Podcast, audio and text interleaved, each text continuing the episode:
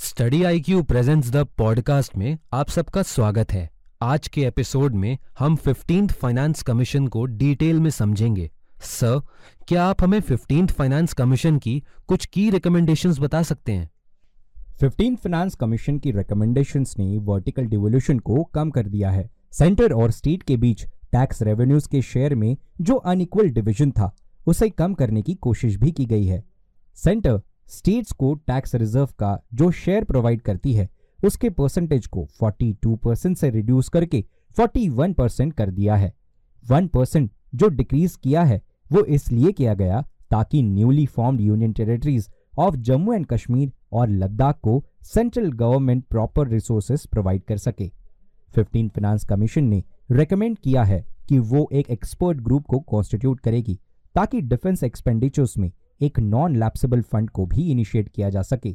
15 finance commission ने devolution के कुछ क्राइटेरियाज भी स्पेसिफाई किए हैं और उनके वेटेजेस भी मेंशन किए हैं, जिसमें इनकम डिस्टेंस 45 परसेंट वेटेज रखता है, जो सबसे अधिक है, और दूसरा पॉपुलेशन अकॉर्डिंग टू 2011 सेंसस जो कि 15 परसेंट वेटेज रखता है, जहाँ पर area of the state 15 percent forest and ecology 10 percent और डेमोग्राफिक परफॉर्मेंस 12.5 परसेंट वेटेज रखता है। इवन 15 फाइनेंस कमीशन ने, जिन स्टेट्स ने अच्छे टैक्स एफर्ट्स लिए हैं, उनके लिए भी रिवॉर्ड 2.5 का वेटेज रखा है। स्टेट की इनकम को एवरेज पर कैपिटा जीएसडीपी के आधार पर कंप्यूट किया जाता है और ऐसे स्टेट्स जिनकी पर कैपिटा इनकम कम होती है, उनको ज़्यादा शेयर दिया जाता है ताकि सभी स्टेट्स के बीच इक्विटी मेंटेन की जा सके। डेमोग्राफिक परफॉर्मेंस के क्राइटेरिया को भी इंट्रोड्यूस किया गया है। ताकि स्टेट्स अपनी पॉपुलेशन को कंट्रोल करे और पॉपुलेशन कंट्रोल मेजर्स को सक्सेसफुली इंप्लीमेंट भी करे और इसके लिए कुछ रिवॉर्ड्स रिसीव भी करे। डेमोग्राफिक परफॉर्मेंस को कंप्यूट करने के लिए total fertility ratio of each state के रेसिप्रोकल को यूज़ किया जाएगा as specified by 1971 population census Jin states के पास हायर टैक्स कलेक्शन एफिशिएंसी होगी, उन स्टेट्स को भी रिवॉर्ड दिया जाएगा।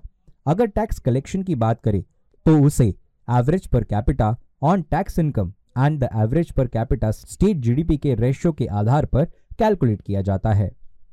15 फाइनेंस कमीशन ने यह भी रेकमेंड किया है कि सेंट्रल गवर्नमेंट और सभी स्टेट गवर्नमेंट्स को अपना एक्स्ट्रा बजटरी बोरोइंग्स को फुल्ली डिस्क्लोज करना चाहिए।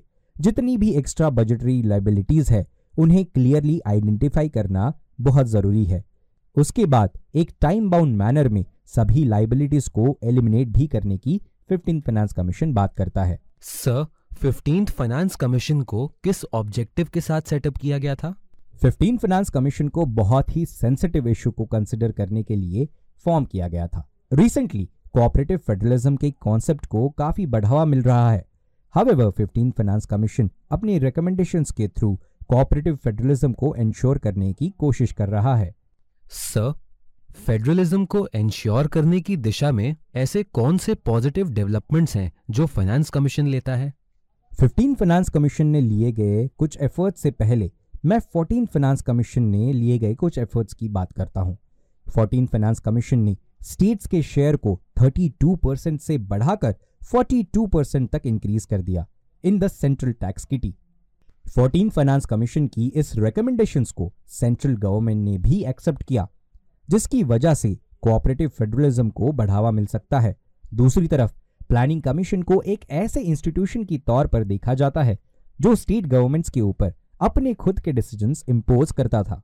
हावेवर नीति आयोग उसकी जगह पर आई हुई बॉडी को एक ज़्यादा इंक्लूसिव ऑर्गन के तौर पर परसीव किया जाता है, जो सभी स्टेट गवर्नमेंट्स को फंड्स के अलोकेशन में और इक्वल रिप्रेजेंटेशन और शेयर देने का काम करता है। और दूसरी तरफ़ जीएसटी एक्ट ने जीएसटी काउंसिल को सेटअप किया जो कि एक कॉन्स्टिट्यूशनल बॉडी है। जीएसटी काउंसिल के अंदर सभी स्टेट को फेयर रिप्रेजेंटेशन भी मिलता है जो कि कोऑपरेटिव फेडरलिज्म के लिए एक बहुत ही पॉजिटिव साइन बन जाता है। सर फिफ्टींथ फाइनेंस कमीशन ने जो टर्म्स एंड कंडीशंस रेफर किए थे उसमें कौन से इश्यूज़ देखने को मिलते हैं? 15 फाइनेंस कमीशन के द्वारा दी गई रिकमेंडेशंस ने सेंट्रल गवर्नमेंट की कोऑपरेटिव स्पिरिट के प्रति डाउट्स रेज कर दिए हैं। Moreover fifteen finance commission ने रिसोर्सेज के अलोकेशन में 2011 के सेंसस को यूज़ करने की रिकमेंडेशन दी है, क्योंकि प्रेजेंटली 1971 के सेंसस को यूज़ किया जा रहा था। वैसे तो रीसेंट सेंसस डेटा को यूज़ करना रीजनेबल माना जाता है। हावेवर इस तरह का प्रपोजल बहुत सारे सोशो पॉलिटिकल चैलेंजेस को उजागर करता है। अगर सेंसस के डेटा को रीसेंट डेटा के साथ स्विच ओवर किया जाए तो जिन स्टेट्स ने अपनी पॉपुलेशन को कंट्रोल करने में बहुत बेटर परफॉर्म किया है, उन्हें अब डिसएडवांटेजेस को फेस करना पड़ेगा, क्योंकि लोअर पॉपुलेशन ग्रोथ हमेशा लोअर फर्टिलिटी रेट्स के साथ लिंक होता है और लोअर फर्टिलिटी रेट तभी पॉसिबल होती है जब better education better health care services और इंक्लूसिव डेवलपमेंट की तरफ़ कोशिश की जाए। हेंस हम ये कह सकते हैं कि फिफ्टीन फाइनेंस कमीशन की रिकमेंडेशंस के अनुसार जिन स्टेट्स ने बेटर परफॉर्म किया है, उन्हें अपनी सक्सेस के लिए पेनलाइज किया गया। खैर, कुछ क्रिटिक्स ये भी कहते हैं कि जिन स्टेट्स ने पॉपुलेशन कंट्रोल एंड मेजर्स पे बहुत बेटर परफॉर्म किया, उन्हें इस प्रोसेस से पीनलाइज किया गया। और ऐसी सिचुएशंस में सदर्न स्टेट्स के लिए अलोकेट किए जाने वाले फंड्स में काफ़ी हद तक फ़र्क देखने को मिलेगा। मोस्टली सदर्न स्टेट्स ने प्रॉपर फैमिली प्लानिंग इनिशिएटिव्स को इम्प्लीमेंट करते हुए अपनी पॉपुलेशन को स्टेबलाइज किया था। मोरेवर वेस्ट बंगाल और कुछ नॉर्थ ईस्टर्न स्टेट्स ने भी पॉपुलेशन कंट्रोल में काफ़ी अच्छा परफॉर्म किया है। लेकिन 15 फाइनेंस कमीशन की रिकमेंडेशंस के अनुसार उनके अलोकेशंस में रिडक्शंस देखने को मिल सकता है। वहीं दूसरी तरफ़, कुछ नॉर्दर्न बेल्ट के स्टेट्स जहाँ पर पॉपुलेशन कंट्रोल बहुत ही कम हुआ, उस पॉपुलेशन इंक्रीज की वजह से अकॉर्डिंग टू 15 फाइनेंस कमीशन उनके फंड्स का अलोकेशन बढ़ जाएगा। एंड ये सभी मेजर्स इंटर स्टेट टेंशन को बढ़ावा दे रहे हैं। सर इन इश्यूज़ के रिस्पेक्ट में सोल्यूशंस क्या हो सकते हैं? पहला सोल्यूशन तो ये है कि हमें कुछ क्रिएटिव ऑप्शंस को एक्सप्लोर करना होगा। स्टेट के बीच टेंशन को रिड्यूस किया जा सकता है। स्पेशली उन स्टेट्स के बीच जहाँ पर पॉपुलेशन ग्रोथ रेट डिफरेंट है। सेंट्रल गवर्नमेंट को सभी स्टेट को एनकरेज करना चाहिए कि वो अपनी पॉपुलेशन को कंट्रोल कर सके। स्पेशली उन स्टेट्स को जहाँ पर फर्टिलिटी रेट बहुत हाई है। वही दूसरी तरफ़, इंटरस्टेट माइग्रेशन को अराउंड सिक्स करोड़ एस्टिमेट किया जाता है और इसी की तहत सेंट्रल गवर्नमेंट को सभी स्टेट को माइग्रेशन के फ्रंट पर भी सपोर्ट करना चाहिए और इस तरह का सपोर्ट स्टेट को एनकरेज करेगा कि वो माइग्रेंट्स को बेटर सर्विस प्रोवाइड करे और ऐसे मेजर्स माइग्रेंट के प्रति डिस्क्रिमिनेशन को रिड्यूस भी करेगा। सेंट्रल गवर्नमेंट को कुछ सेंसिटिव इश्यूज़ को बहुत केयर के साथ हैंडल करना पड़ेगा, ताकि एक पॉलिटिकल डिलिमिटेशन अचीव की जा सके, जो कि ईयर 2026 में होनी है। प्रेजेंटली पार्लियामेंट्री कॉन्स्टिट्यूंसीज और स्टेट कॉन्स्टिट्यूंसीज को 1971 के सेंसस के आधार पर डिलिमिट किया गया है, लेकिन फ्यूचर में यही बेस 2011 का सेंसस बन सकता है। सर फिफ्टींथ फाइनेंस कमीशन के द्वारा रेफर किए गए कुछ दूसरे एस्पेक्ट्स के बारे में आप बता सकते हैं। पहला पॉइंट तो डिवोल्यूशन से रिलेटेड है।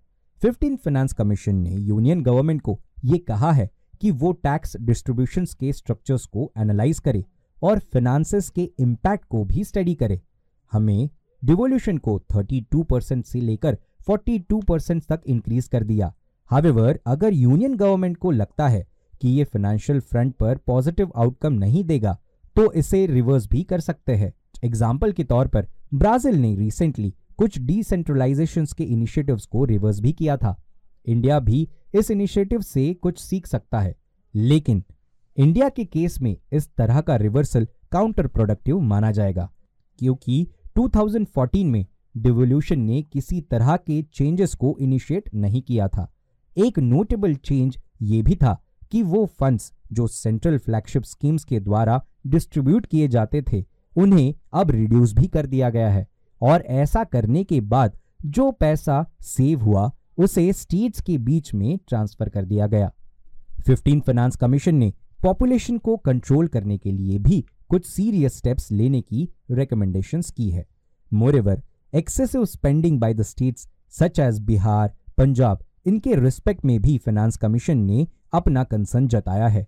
हावेवर पॉपुलिस्ट प्रोग्राम्स जैसे कि लोन वेवर की कोई भी क्लियर डेफिनेशन मेंशन नहीं है तो यहाँ पर भी एक ग्रे एरिया क्रिएट होता है और एम्बिग्यूटी अभी भी मेंटेन्ड है। मोरेवर कोऑपरेटिव फेडरलिज्म के आधार पर स्टेट को यह ऑर्डर करना कि what and how to spend 15 finance commission के रिकमेंडेशंस बहुत ही डिटेल्ड और बहुत ही होलिस्टिक है। इनको जानने के बाद हमें ये जानने मिलता है कि कोऑपरेटिव फेडरलिज्म और फ़िज़िकल फेडरलिज्म को किस तरीके से स्ट्रेंथन किया जा रहा है। Sir thank you for giving us the information dear listeners आज के एपिसोड में बस इतना ही। नेक्स्ट एपिसोड में एक नए टॉपिक के साथ हम फिर से आपसे कनेक्ट करेंगे। तब तक आप स्टडी आईक्यू के साथ बने रहिए एंड कीप स्टडिंग आप study I Q presents the podcast को सभी ऑडियो स्ट्रीमिंग प्लेटफॉर्म्स पर सुन सकते हैं, जैसे Spotify Hubhopper Apple podcast Google podcast etcetera thank you for listening